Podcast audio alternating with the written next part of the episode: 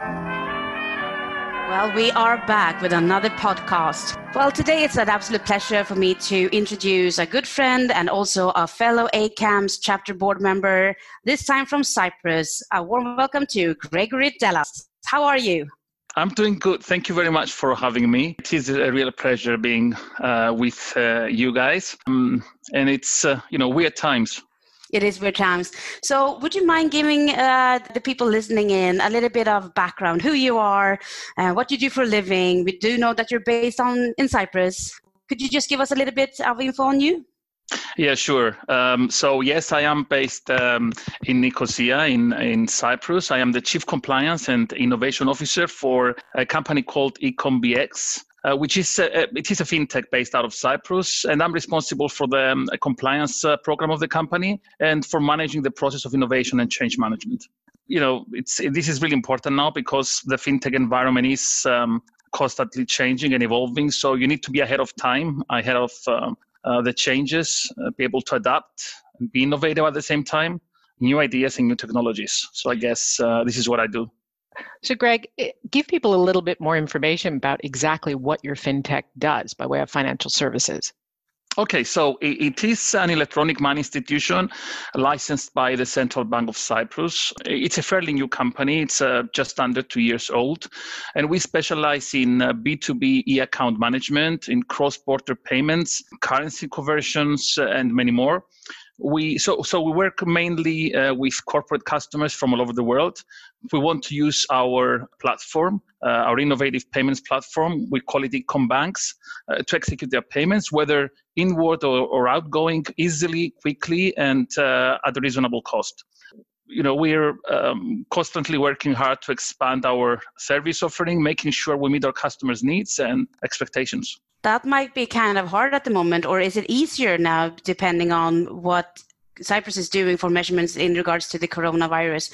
Could you tell us a little bit about how's life on Cyprus at the moment?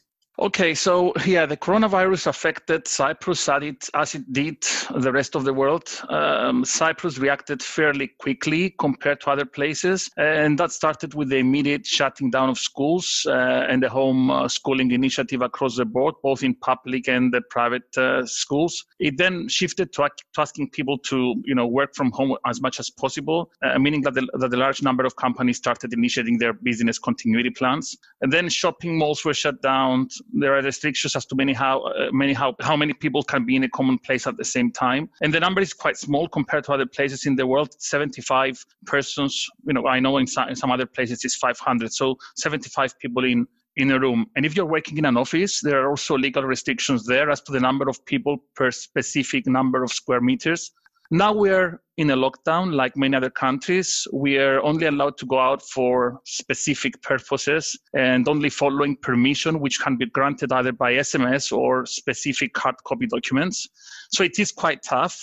Uh, but I guess it is necessary because some people, and it's just some people affecting all of us, have not been taking this uh, seriously. So it's a new way of life, I suppose. Greg, there was a notice put out yesterday by the province of Ontario in Canada identifying essential services so people knew whether they could travel outside at the moment or stay in the house. And interestingly, for financial services, there's no mention of compliance people at all. What's happening in Cyprus for the compliance people in financial services? How are they working? Okay, they have not specified it to this extent. Banks are still working, financial institutions are still working.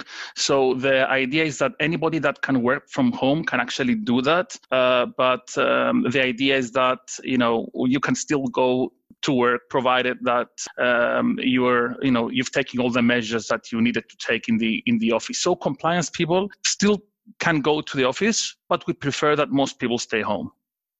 Well, that's a new challenge, isn't it? Business as usual when it's not business as usual, because even though you can go to the office, a lot of people work from home. So I'm, I'm a bit curious, Greg.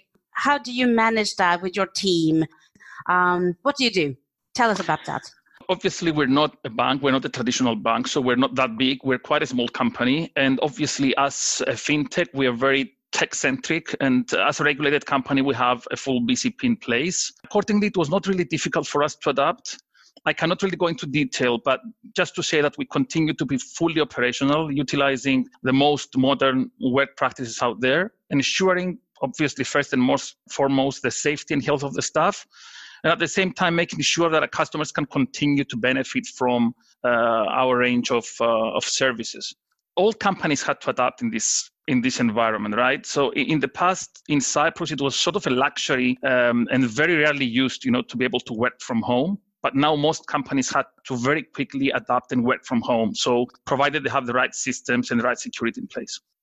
Uh, Greg, you used to head up compliance risk within the wealth management team at one of the largest banks in Cyprus. Have you been speaking to friends and colleagues uh, across the banking industry about how they've had to adjust their working practices?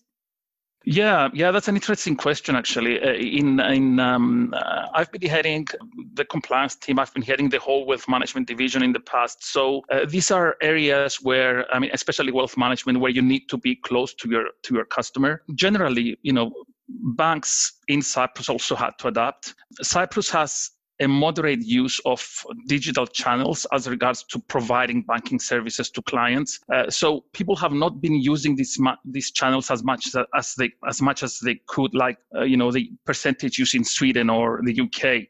Uh, so just before the virus uh, came into our lives, people were still going to the bank to pay bills or to execute transfers and cash uh, checks. So banks have been struggling in the past uh, few years to get customers to switch to digital banking. So I think that was the main uh, I think the most interesting shift now. It seems that that people have to do this switch from traditional banking to digital banking faster, and banks are doing everything in their power to educate people to stay home and do their banking online. And that was actually part of this lockdown decision that you can only go to the bank now if they're going to do things that you cannot actually do online. The banks have transformed. They're changing very quickly. That's so interesting. And also, you being an island with a far, fairly large population of non Greek speaking people as well. I just have a question in regards to the kind of uh, information that floats about in the in the society. Is it bilingual, multilingual? Yeah, for sure. Information is uh, information comes out first in Greek, which is um, the main language, but also in English, in Turkish, and Russian, and even Chinese. So you can find information like uh, you know how to to to apply for um, going out of the house, or you know the, the documents you need in, in different languages just just touching up on that education part and because you you say that it's a new way of life for people that normally do their banking uh, by stepping into an office being meted and greeted by a, a very nice person uh, at the teller and then it's switched to online. How is the elderly society or elderly community handling all that again, they can actually go to the bank if they cannot use uh, digital channels, and there is an understanding that people over a certain age have not been used, are not used to using technology, or they don't even have access to technology. So there is some sort of flexibility, but you know there are solutions around that, and, and the banks are educating people to to do that. Like for example, your children can help you do your banking online if you cannot do it yourself. So it's it's a difficult period. We hope it's not going to go for a very long long time, but it will affect the way we live and work after uh, this thing ends. So. So, two part question for you, Greg. First, what do you see as the potential financial crime risks for more conventional financial institutions, particularly in an international finance center like yours? And second, are they similar or could there be different types of financial crime risks for fintechs? Okay, yeah, I, I, will talk about Cyprus. And as you know, uh, we went through a lot over the past few years in terms of misuse of our uh, financial system for wrongdoing uh, and the bad reputation that came with that. And I believe we, we sort of managed to pull through, even though we still have a lot of work to do. But we did some rethinking in the way we do business, at the same time, restructuring and enhancing the way we protect our business and our reputation. So we definitely made it harder for criminals to penetrate our systems by first and foremost using technology, which wasn't in uh, you know in vast use before, but also by new policies and procedures, uh, extensive training, bringing a lot of um, knowledge from outside the country, and by using more critical thinking in the way we do business, moving away from traditional tick boxing um, approach to compliance. But so I believe because we've gone through that in the very recent, you know, in the very in the past few years, uh, even giving these extreme scenarios that we're living through today, we are well equipped to avoid misuse. And it's not just fintechs that are more agile, more flexible, but it's also traditional banks that needed to evolve very quickly in the past few years. I just need to follow up on a question on that because uh, we have seen in different jurisdictions both low key schemes uh, and and fraudulent behaviors and fraud fraud schemes popping up. Have you picked up on anything specific in your jurisdiction? For sure, we've seen all of that coming in. We've seen emails, we've seen SMS, we've seen uh, calls coming from North Korea, we've seen anything you can imagine. Um, but uh, the, the, the knowledge we got over the past few years, I think it equipped us to be able to understand that there's something wrong when there's something wrong. And I believe the government, but also financial institutions here, are actually doing a good job because they're they continue educating people on this. If you go on the traditional news websites of uh, of, of Cyprus, you will see a lot lot of articles on, you know, be aware of this, be careful with that, don't answer calls that you don't recognize, don't answer emails, you know, things like that. So, Greg, given your risk management background, what would you suggest financial institutions and perhaps younger businesses like fintechs think about in terms of looking back on this period when things return to normal? I believe some it's, it's very important to to appreciate that things can change very quickly, and you need to be very flexible and very adaptable. This is something that we're we're not to, we're not used to doing in the past. We're all saying we're trying to do it, but we're not really doing it. You know, all your policies, all your procedures need to be flexible. You need to be able to do what you have to do to protect your company quickly and with flexibility rather than sticking to you know specific one to three you know procedures and processes. Um, we need to understand the risks more and be able to adapt very quickly. And that's i think that's a very big lesson from these past few weeks. Yes adapt that is i think that's the new word that of, of the moment. I think that's definitely what we need to do so, Greg, as you know, my husband is also an MLRO, and we have a very small house here in the UK. So, it's been good times and good practice of our patients to work together back to back here in the office. So, how are things going for you there at home? Because, of course, your wife, she's a teacher. Yes, actually, um, uh, you know, teachers and students were the first to to have to stay home. Um, uh, they had to adapt again very quickly uh, with whatever resources they have available. So, um, you know, it is it is not tough yet, but I'm sure it will get tougher because we'll. I, I think it will get worse before it gets better. We'll st- we will need to stay home more.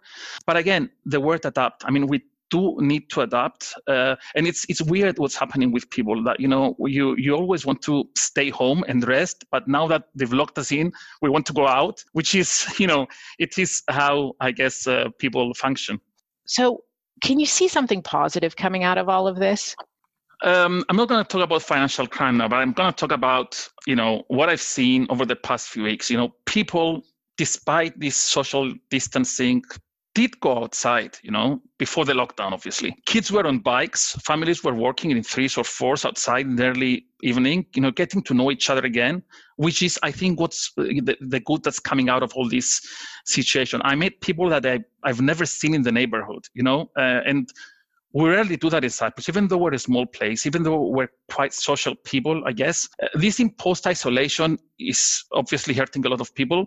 In Cyprus, we use cars to go from A to B. We rarely walk, we rarely use public transport, right? So technology is helping us uh, through today, but at the same time, and just before this mess, technology was taking a large part of our life and was sort of distancing us from, from each other. And now that we need to stay away from each other, it's, how, it's amazing how people feel deprived of that feel deprived of real social interaction and they want to get together. They're fed up of social media induced interaction. So, you know, the feeling that we're going something together, we're going something as a community, as a country, as I guess, as, you know, the whole world is going through the same thing. Uh, you know, it's, it's a good feeling. We're fighting something together. You know, if you look at it positively, and this is where it is like financial crime the feeling of community, fighting for a common cause, it does give you a feeling of belonging, satisfaction, I guess a feeling of achievement uh, at the same time. So I suggest when we when this ends, we get out the, out there with caution and get to know people because it is really important. Any spare time to do anything exciting, like enhancing yourself or reading up on some current issues? obviously, you know, you do get some free time if you're not commuting, you know, uh, an hour and a half every day. Uh, I use the car to do that, but I still do that. So um, when I'm not uh, in the car, what I do is I try to uh, use this time to catch up with news that you know we rarely have time to to look at what's happening outside and you know read case studies or even do some training online that it's, it's more luxuries uh, that we cannot afford to do in uh, our daily work routine. But also uh, there is more time uh, with the family which is precious. And i suggest everybody takes time and get to know each other again in the house as well not only outside the house because we're getting used to each other nowadays and that's not good. So yes use that time wisely. And on that note greg thanks so much for taking out the time today to speak to us. It's my pleasure. Thank you very much for having me and that's the end of this podcast of Captivated Audience. If you have any ideas or topics you'd like us to cover, or even if you'd like to take part in one of our next podcasts, feel free to reach out to us on LinkedIn. Have a great day and stay safe. There'll be some changes.